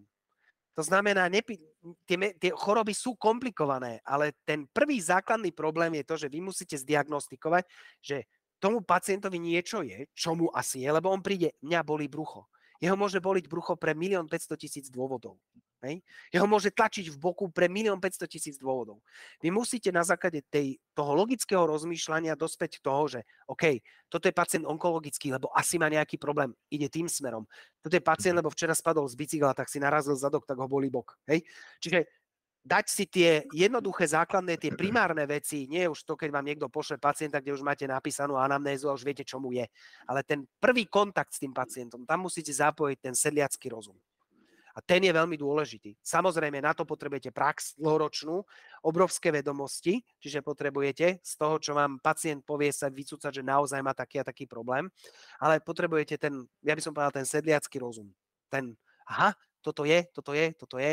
A takisto aj v programovaní platí. Musíte si tým prejsť. Lebo pokiaľ ste sa s tým nestretli, tak vám to v tom mozgu necinkne. Viete, že je tam nejaký problém, ale neviete aký. A to isté aj v programovaní. Čiže to programovanie má jednu jedinú výhodu. Nejde o život, pokiaľ neprogramujete nejaký stroj, ktorý ovplyvňuje, stláča pacientov alebo niečo také. Tam už sa to stávate, alebo ožaruje pacientov, hej. Ale to programovanie máte čas si to rozmysleť. Veľakrát, keď ste na tej RZPčke a fakt ide o sekundy, vtedy to musí fičať, hej. Čiže tá výhoda toho programovania, sedím za klavesnicou a ťukám, není taká pravdepodobnosť, že budete mať pasíkavé pyžamo s čísielkom a mrežovatý výhľad, kdežto v tom zdravotníctve tá pravdepodobnosť je. Čiže aj to je dôležité. Mne to príde, že programátori to majú v podstate vo všetkom ľahšie, že akože ľahšie sa tam dostaneš a day-to-day job je oveľa ľahšie, však napríklad ja som ani nebol v office, nepamätám, som doma, pohodička, nejde o život a ešte sme aj väčšina teda lepšie platovo ohodnotení, čo je tiež ako keby taká neférovosť. A vnímaš to aj tak, aj ty tak? Je to také, no. No, výhoda programovania je to, že ja to hovorím tak, že keď som na klinike, no kto pichne toho pacienta, kto mu urobí to vyšetrenie, či už to vyšetrenie A, vyšetrenie B, to sa z home officeu nedá. No možno, že niekedy v budúcnosti budeme mať robotov. Pozor, existuje chirurgia, ktorá sa robí dať z miesta A na miesto B. Existuje, sa to volá remote surgery, normálne cez Da Vinciho sa to dá robiť, čo sú tie stroje, tie roboty, čo operujú, že človek sedí za konzolou v New Yorku a operuje, neviem, niekde inde, hej? Čiže dátový tok musí byť zabezpečený. Áno, čiže medicína v tomto je, ste v kontakte s tým pacientom. Či je chorý, či je zdravý, či taký, onaký, ste v kontakte s tým pacientom, musíte s ním komunikovať, musíte proste vydolovať z neho tie informácie, ktoré potrebujete. Áno, programovanie je také. Či sedím vo foteli a trieskam do klavesnice, za stolom trieskam do klavesnice, na vecku trieskam do klavesnice. Hlavné je, že ten kód ide, funguje a tak ďalej. Čiže áno, v tomto je to jednoduchšie. Čo sa týka finančného hodnotenia, áno, dá sa to povedať, že to zdravotníctvo je také, aké je. Za západ od nás je to lepšie. To je zase diskusia na dlhé obdobie a dlhý čas. Či je to spravodlivé, nie je to spravodlivé, ja to tak neviem, ja to tak neberem, alebo ja som není až tak po určitých životných skúsenostiach už tie peniaze. Pre mňa je dôležitejšie mať voľný čas s rodinou, ako že dostanem o 100 € viac. To je také, že je to síce pekné, ale lepšie je byť s deťmi. Takže to je tak. Čiže to záleží od toho, jak máte nastavenú hlavu, čo je pre vás dôležité. Pre niekto chce, aby mal každý načas preplatený, mne je lepšie, keď načas, že si môžem zobrať skôr voľno, alebo čo ja viem čo. Čiže spravodlivo, nespravodlivé, áno, je to pravda. Všetci si myslia, že keď budú mať lekári väčšie platy, to už zachádzame teraz do tej filozofickej stránky, že to bude lepšie. Není to úplne pravda. OK. Je to motivácia, ale tam ide aj o to, že v akých priestoroch robíte, aké podmienky máte. Lebo ja keď som bol napríklad na stáži v Nemecku, ešte ako študent medicíny a prišiel som do štátnej nemocnice v Nemecku, tak som mal pocit, že som v štvorhviezdičkovom hoteli. Nepamätám, no dobre, nebereme Bory, hej, neberme Bory, ale zoberme klasickú štátnu nemocnicu, keď tam prídete, aký máte pocit, nie, že ste v štvorhviezdičkovom hoteli, že? No, keď pôjdete vedľa do Rakúska, do AKHčky, tak tam máte pocit, že ste v štvorhviezdičkovom hoteli, hej, recepcia, všetko, wow, pekné, hej, a čím idete privátnejšie, tým je to ešte fancier, takže, hej, no, aj to prostredie, aj s tým, čo robíte a ako robíte, to sú veľmi dôležité veci. Je to, z môjho pohľadu je to absolútny crazy, že sa to niekto rozhodne robiť, byť lekárom. Bolo presne ako hovoríš, jednak, že sa stretávaš akože s rôznymi ľudskými prípadmi, hej, že to je ťažké na psychiku. Druhé robíš akože tak, že v škaredých priestoroch, pekne povedané. A celý ten systém je proste nefunkčný, ako keby, hej, že keď chceš, tak musíš proste hlavou proti múru a ani to sa niekedy nepodarí, hej, že a venovať tomu všetko. A hej, je to asi filozofická debata, že vlastne kde s tým začať, alebo teda, kde začať robiť tie zmeny, odkiaľ to vychádza a tak. A teda my to tu nezmeníme, ale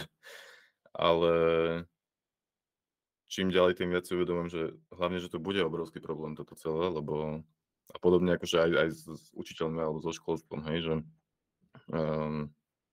ľudia proste z toho sektora odídu, neprichádzajú noví a čo bude proste potom ďalej?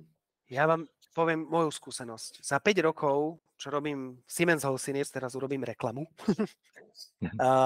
čo robím Siemens Healthineers, som sa naučil oveľa lepšie komunikovať s ľuďmi, ako za 17 rokov, čo som bol v zdravotníctve. Pretože, keď to zoberiem, ja to volám, že ten škaredý v odzovkách korporát bazíruje na tých soft skilloch. Viete, aké sú dôležité? A v medicíne to je totálne dôležité. A toto napríklad na lekárskych fakultách soft skilly nevedia, neučia. Naučia vás nejakú etiku, proste je to etika, máte tam nejaký jeden semester, 2 semestre, ale to sú proste, ja to poviem tak, že to sú vyhodené informácie do luftu. A Siemens si skladá na tých soft skilloch a berem si, že to je isté aj v Microsofte, aj v Google, aj všade. Proste tá komunikácia medzi ľuďmi. A to je veľmi dôležité, to, ako komunikujete. Lebo keď prídete za pacientom, nech vám je zle, ako chce, musíte sa určitým spôsobom odosobniť a aj keď vyčarujete nejaký úsmev, musíte, ale keď aj ste unavení a čo ja viem čo, je to ťažké, to je zase tá druhá stránka veci, že ste unavení jak pes a už sa vám nechce, už vám je zle. To je jedna vec. Tá únava, tá vyčerpanosť, že niektorí ťahajú stále tie 36, 48 a tak ďalej. Ale druhá vec je, že aj tá iniciálna komunikácia, že ste obyčajný ambulantný lekár. Čo ste zase prišli, no zase ste spadli a toto. Ako to vyzerá? Ako poviete, dobrý deň, čo sa vám stalo, aký máte problém? To je už ten rozdiel. A môžem povedať jedno, že napríklad v Siemens Healthineers, áno, skutočne tie soft skillové, tieto niekto si povie, že taká blbosť. Není to blbosť. Ja môžem povedať, že není to blbosť. Lebo ma to naučilo strašne veľa veciam, aj to, ako riešiť konflikty, lebo v zdravotníctve sa dostanete do obrovského množstva konfliktov. To je jak teta pri pepráške v západoslovenskej nejakej energetike, alebo čo, keď faktúru vám povie, že ste nezaplatili, tak tam človek príde najedovaný, hej, takže to je to isté. Mnoho ľudí už príde dobre naštartovaných do nemocnice, takže treba to vedieť spacifikovať. Čiže aj to je jeden aspekt veci. Ešte po dvojhodinovom čakaní v čakárni. No. A jedno, dvojení, čakáte lekárňa, no už ste zase došli, čo chcete. No. Ja viem, jedna stránka veci, druhá stránka veci. Hej, jasno. Je to, ja sa akože na tých lekárov ani akože nejak extra nehnevám, alebo čo keď sú nepríjemní, proste sa to snažím pochopiť, že no viem si to predstaviť, to akože extrémne náročno, keď ťa zároveň systém nepodporuje, hej, že akože pri programovaní proste sa snažia ti vyhovieť krásne ofisy a neviem, jedlo, všeličo, dovolenky. Nedaj Bože, že máš nejaký nadčas, tak buď ti ho preplatia, alebo ti dajú voľno navyše, hej, a rob si ako chceš, tak vlastne proste len to správ. No. A keď to porovnáme s týmto, tak je to extrémne, no. No, môžem povedať jedno, že ja to vždycky tak poviem, že ja neviem, či to vystriedete alebo nie. Ja sa mám Siemens Healthineers ako prasa v žite, lebo ja keď to porovnám, tie dva svety, ja keď som prišiel, ja vám poviem jedno, ja keď som prišiel prvý deň do Siemens Healthineers, my sme mali Welcome Day. Ja som mal svoj stôl, ja som dostal svoj počítač, ja som dostal taštičku, pero, ja som na to kúkal, že wow. Nechcete vedieť, ako som začínal na klinike. Tu nebudem spomínať. Napadla mi taká zaujímavá vec, že keby niekto pred maturitným ročníkom uvažoval, že pôjde študovať medicínu alebo programovanie, aké nejaké kľúčové otázky by si sa ho alebo ju spýtal na to, aby si vedel dobre poradiť? Že teda čo má ísť, čomu sa má venovať? Prvá základná otázka je, že práca s ľuďmi. To je to najdôležitejšie, lebo či viem kodiť, alebo sa viem naučiť 1200-stranové knižky, je jedna vec, lebo to sa každý určitým spôsobom vie naučiť jedno aj druhé, ale hlavne tá práca s ľuďmi. Čiže musíte vedieť pracovať s ľuďmi, lebo ako programátor toľko s tými ľuďmi pracovať nemusíte a nie s ľuďmi prvého kontaktu. Čiže k vám už prejde cez ten tým všetko, čiže vy už človek ako kóder dostane úlohu, toto nakoď, hej, dovtedy a je to vybavené, hej.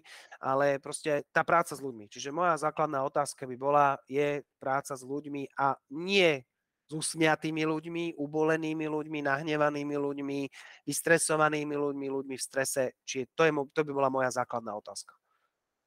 Lebo Môžeme sa potom rozprávať o poslaní, môžeme sa rozprávať o Hipokratovej prísahe, ale to prvé, čo prichádza lekár, to je každodenný chleba. Kontakt s človekom. A nie každý človek je usmiatý, nie každý má dobrú náladu, nie každý a tak ďalej a tak ďalej. Zlé skúsenosti, čiže tá práca s tými ľuďmi. Majú v tomto extroverti výhodu? Môžu, ale nemusia, lebo napríklad, no to je tak, keď narazíte, ani mne, nie vždy to sadne, hej? Nie vždy sadne ten pacient, nie vždy si sadneme. Keď to držíme len na tej profesionálnej úrovni, tak je to akože dobre, prečo ste prišli, bla, bla, bla, bla, to máte, bla, bla, bla, budeme robiť, ale proste áno, extroverti, je to viacej kecania. Ako je to viacej kecania a viacej počúvania. Niekedy toho človeka musíte kvázi ukecať, aby vám povedal to, čo vy potrebujete vedieť. Lebo keď príde babka, vám začne rozprávať, čo 60. vnúčka z 5. kolena robila včera večer. Hej? Ale to, že má vážny problém, to vám ona nepovie, lebo to nepovažuje za tak dôležité. Čiže áno, tá komunikácia s človekom a práca s ľuďmi. Čiže ja už by som vedel, ako by som dal odpoveď. Hej, no. Ale aj to sa dá naučiť. Siemens Healthineers. Hej, dobre. Možno, akože, teda... Až tak by som sa nechcel baviť o umelej inteligencii, ale sme to mali v minulej epizóde, ale možno iba na chvíľku, taká posledná téma, že akože je to extrémne súčasné. Aj teraz pred pár dňami vyšli update pre nový ChatGPT. Akože potenciál, akože tam je určite veľký, ale teda tá implementácia v nejakom takom softveri asi nie je nejaká moc v realite, nie? Že ako to máte vy? My to máme v podstate v Siemens, lebo to zase rozprávam za kolegov. Len to, čo viem, to, čo dávam pozor, však my máme produkty, syngo.via, teraz ho aktuálne používam ako lekár na nukleárnej medicíne, pretože na AU sme dostali dve kamery, jedna je už namontovaná, najnovšie PET-CT, takže v tom syngo.via je už dosť veľa výslovene zaimplementovaných tejto umelej inteligencie. Ale to, čo ja vidím ako lekár, mnohí lekári sa tej umelej inteligencie boja. Keby som teraz začal ako developer, lebo keď ja čítam tie technické veci okolo toho ako developerské, že wow, umelá inteligencia nahradí radiologov. A radiológovia, teda tí, čo popisujú tie snímky, alebo hoci ktorých lekárov, sa to samozrejme to nechcú používať, lebo to je tak, jak bola, kedy ľudia nechceli používať auto, lebo mali strach, koč bol stále dobrý. To je proste aj ten mindset. A ďalšia vec je to, že veľa takých výrokov bolo v histórii povedané, ktoré neboli práve najšťastnejšie volené. Ja sa na to pozerám, teraz som bol na jednom veľmi zaujímavom kurze a môžem povedať, že bol bohovsky zaujímavý. Pretože je rozdiel, keď vám, poviem to tak, niekto v novinách povie, že jak ChatGPT alebo proste tá umelá inteligencia nahradí do 5 rokov lekárov, lenže nikto si neuvedomí jedno, že umelá inteligencia na to, aby mohla nahradiť lekárov, musí byť medical device. To znamená, že ona musí byť verifikovateľná, musí byť absolútne reproducibilná, jasná, a musí byť testovateľná a musí v každom prípade na tú jednu a tú istú vec povedať, že áno, toto je tá vec. A tam sa dostávame do toho problému, že zase medical device, to znamená, že nemôžete len vyhlásiť, to stojí strašne veľa peňazí, len naše softverové riešenie v Siemense trvá roky, kým len ukáže, že tuto je lézia na plúcach, toto si všimni. To je veľmi náročné. Nie je to také jednoduché, ako si to ľudia predstavia. ChatGPT je kreatívna, hej? Ale vy v medicíne nemôžete byť úplne kreatívni. Musíte to overiť. To znamená, že musíte dáta. Poviem vám jeden príklad. Bola jedna obrovská štúdia, robili v jednej nemocnici, vyrobili krásny model umelej inteligencie, že na základe rentgenových snímkov, teda snímkov, teraz neviem, či je to tá snímka, či ten snímok, snímkov, zistia, že či sú ten rentgen je u akutného pacienta, potrebuje ísť na áro, alebo nepotrebuje ísť na áro. Hej? Tak nasnímali milióny obrázkov, krásne to začalo vyhadzovať, že áno, toto je rentgen akutného pacienta, musí ísť na áro. Tak super, máme perfektný model, wow, ideme do toho, dali to do druhej nemocnice, totálny fail. Absolútne to nešlo. Čo sa stalo? Začali spätne analyzovať že čo sa stalo, lebo však to fungovalo, všetky testy prešli. A došlo sa na to, že tá umelá inteligencia si našla dole pásik času. A došla závislosť, že keď ten rentgenový snímok bol robený neskoro večer, tak to bol akutný pacient. Čiže nie na základe toho, čo bolo na rentgene, ale na kvízačke času. A to je to, čo vám hovorím, že musí to byť testovateľné, reprodukovateľné a tak ďalej.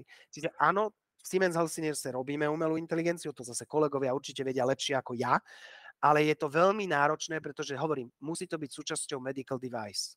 To znamená, že vy musíte zo 100 prípadov 100-krát mať to správne urobené. Musí to byť proste reprodukovateľné, testovateľné, quality assurance, proste všetko tým musí prejsť. Čiže to je zase môj pohľad ako lekára, hej, keď sa na to pozriem. Teraz keď vynecháme všetky tie algoritmy, machine learning, deep learning, a Unity a neviem aké konvolučné siete, to všetko dajme takto bokom. To je základný problém. Je to veľmi veľká téma. Je to, ja si osobne myslím, že čas na nukleárnu medicínu, že umelú inteligenciu a všetky tieto veci aj v nukleárke, aj v hociakej radiológii je teraz. Len treba to správne uchopiť a treba to spraviť proste, aby to bolo, aby sa toho doktori nebáli, aby tomu verili.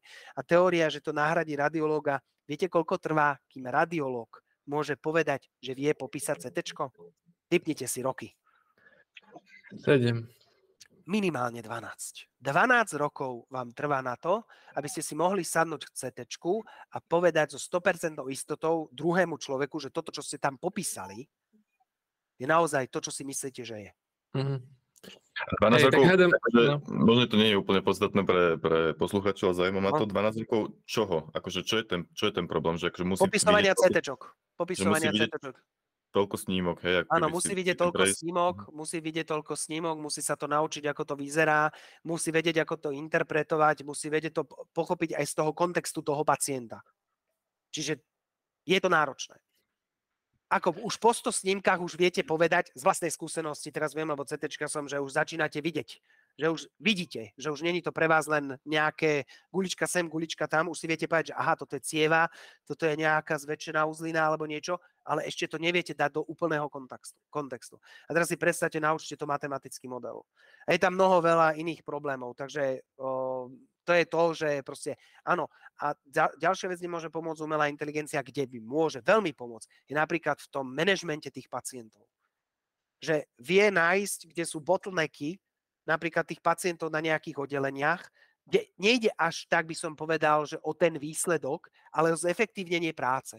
Že aby napríklad pacient nemusel čakať teraz 4 hodiny na prepúšťaciu správu, lebo už sú všetky vyšetrenia spravené, len ešte lekár o tom nevie, že to má spravené. Čiže nájsť tie bottlenecky, ako zefektívniť ten flow toho pacienta cez tú nemocnicu. Aby to bolo efektívne pre pacienta, pre lekára, aby proste v tej nemocnici, alebo aj na západ platí. Čím je pacient dlhšie v nemocnici, tým je drahší. Na západe to patrí úplne, že napríklad keď si zoberete Da Vinciho výkon, to sú 1000 libier, lebo to viem, som bol na školeniach v Anglicku, sú 1000 libier, ale ešte stále je to lacnejšie ako 5 dní v nemocnici.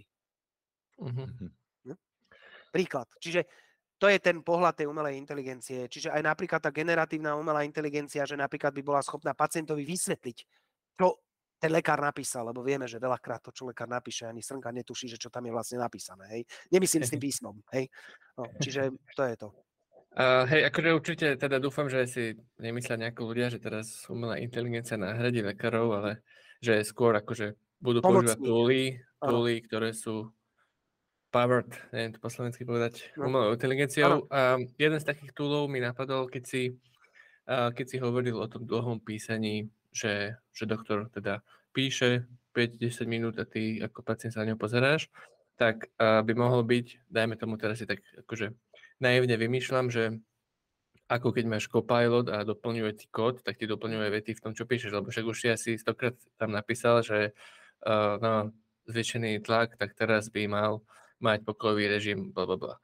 No, tak toto všetko by mohlo sa doplňať, nie? Áno, napríklad, že proste mám tú pomoc, že proste, alebo mi to dá, že možnosť toho, že proste sem vlož takúto informáciu, áno, generatív AI v tomto zmysle môže strašne veľa pomôcť v spracovaní dát, spracovaní zvuku, to znamená, že u nás sa ešte stále nálezy píšu, ale na západ od nás už sa diktujú aj CTčka a MRK. Čiže aj to všetko Čiže aj tam spracovanie tých dát, spojenie, to všetko dokopy. Jasné. Copilot používaš ináč? Prosím? Copilot, či používaš? Nie, nepoužívam ho. Ja sa trápim si hlavou, aby som sa odreagoval. A skúšal si to aspoň? Nie, priznávam sa. Jeden kolega to od nás skúsil. Skutočne to nakodilo, čo to má, len zabudol tomu povedať, že malo by to byť aj pre ako postihnutých ľudí, takže ono mu to vygenerovalo to, čo to malo, len nebolo to pre WCAG, neviem, či vám to niečo hovorí. To je vlastne štandard, že na to, čo sa na webe zobrazuje, musí byť čitateľné aj pre čítačky a postihnutých ľudí, postihnutie zraku, sluchu a tak ďalej, čiže musí to mať svoje štandardy. Takže nakodilo mu to, len zabudol tomu taký detail povedať, že má to byť aj... Dorobiť je menej, ako to nakoniec možno celé odložiť. Tiež to má byť zase taký pomocník a nie náhrada. Áno. Ale musím to vyskúšať. Hej, vyskúšaj, lebo napríklad, akože tu nejde o takéto veľké veci, že nakoľ mi niečo také tisícrannú funkciu to vôbec, akože skôr je to veľa takých tých štvoriadkových vecí, ktoré nemusíš robiť, lebo ak máš... ak máš nejaký objekt Switch case ti to vie veľmi dobre doplniť, lebo pozná signature a nemusíš vypisovať, ja neviem, 5 caseov za sebou, hej. No, to je dobré. Alebo napíšeš iba názov premenej alebo funkcie a na základe toho, čo je nad tým, vieš. Ak máš object of persons alebo také niečo, tak proste iba dá, že hej, person ages a rovno ti doplní. Vieš, dá ti všetky. Samozrejme má to svoje chyby a nerobí to dokonale, treba si to všetko prezrieť potom, ale napríklad v takom C-Sharpe si viem predstaviť, že to vie fungovať veľmi dobre, keďže má autora aj v Java, keďže má dobré typy. Takže v TypeScript je to trošku podľa mňa väčší problém, ale ináč. No. Jo. To len tak. To by zase ti povedali, že TypeScript je ešte prísnejší ako Java. To som už počul. Nechoďme do tejto diskusí. Dobre, takže možno už len iba na záver nejaká tvoja vízia ako product ownera budúceho, alebo na čo sa tak tešíš, alebo čo je taký nejaký cieľ? Čo by si chcel urobiť možno aj pre Siemens Healthineers, ale aj možno ako pacient vidieť, alebo tak? Môj cieľ je v podstate to, čo je aj heslom Siemensu, ale je toto, že aby sa tie... Keď to berem z toho teda pohľadu zdravotníctva, aby to zdravotníctvo sa stalo fakt dostupnejšie pre všetkých, aby to nebolo v podstate... nejakým spôsobom niekde nejaký black box alebo niečo také, aby sa stalo dostupnejšie, čo sa týka aj zdravotnej starostlivosti aj pre všetkých. A samozrejme, aby sa tá dostupnosť tých informácií, ktoré sú potrebné pre toho človeka, zlepšila. Čiže aby to nebolo len o tom, aby ono to s tým potom súvisí aj to, že nestáva sa, není potom, že pán lekár je pán Boh a ja ho teraz musím poslúchať, lebo keď niekomu nerozumiete, tak to môže ísť od tej mágie až po nejaké, že ho musím poslúchať, až po nejaký takýto teror by som to nazval, ale keď ste si kvázi rovnocenní partneri, že ja chcem moje zdravie, ty mi ho vieš nejakým spôsobom vylepšiť, vyliečiť a tak ďalej a obaja si rozumieme, že si vieme na tej úrovni porozumieť, tak je tá komunikácia oveľa lepšia. Toto je v podstate to dôležité, aby tí ľudia tie informácie mali dostupné, aby im chápali a aby aj tí lekári boli v podstate takí otvorenejší aj tým IT technológiám, lebo práve tie IT technológie, nech už je to také, jaké to je, sprostredkovávajú tú informáciu. Lebo už sme dávno, už končíme s tým, že vytlačené papiere, už máme telefóny, už máme tablety, čiže tá informácia sa stáva dostupným aj pre toho pacienta a tá informácia je sprostredkovateľ. Čiže tam sa dostávame k tomu partnerstvu a to je jedna vec. A tá druhá vec, tá vízia moja je tá, že proste lekári prestanú sa báť nových technológií a veta, tak sme to robili tu 30 rokov, budeme to robiť ďalej, to je to najhoršie, čo môžete počuť. A v podstate to IT vám nie len to, že píšete niekde, lebo predstava lekára je, že píše niečo niekam do nejakej tabulky. Ale to IT je o tom, že urýchlim tvoju robotu. normálnym spôsobom. Čiže aj to je to, že keď ten rentgenológ popisuje to CTčko, tak skutočne si predstavte, že ste rentgenológ, máte 30. CTčko za sebou, tak sa vám takto krížia oči. A keď vám tam teraz ukážem tou šípkou, že bacha, tuto je taká gulička, ktorú si prehliadol. Aha, bacha, to môže byť niečo dôležité. Teraz nie, teraz to má to 0,5 cm. Ale o mesiac to môže mať 3 cm a už to nemusí byť tak liečiteľné ako dneska. Čiže toto. To je taká moja predstava, ako by to mohlo fungovať. Dúfam, že to podarí. Pred záverečnými nejakými slovami ešte, Gabo, tebe ešte napadajú nejaké veci, alebo... Nie. Dobre. Tak fakt, díky Boris, že si došiel, že si nám povedal o svojom príbehu a aj o Siemens Healthineers projekte elektronické zdravotníctvo. Budem držať palce, akože sledujeme vlastne čo nové, aj teda môžeme aj nechať linky v popise videa, aby mohli ľudia polajkovať facebookové stránky, či už Siemens Healthineers alebo Street of Code a tak ďalej. A teda díky moc a držím palce. Čauko. Čaute.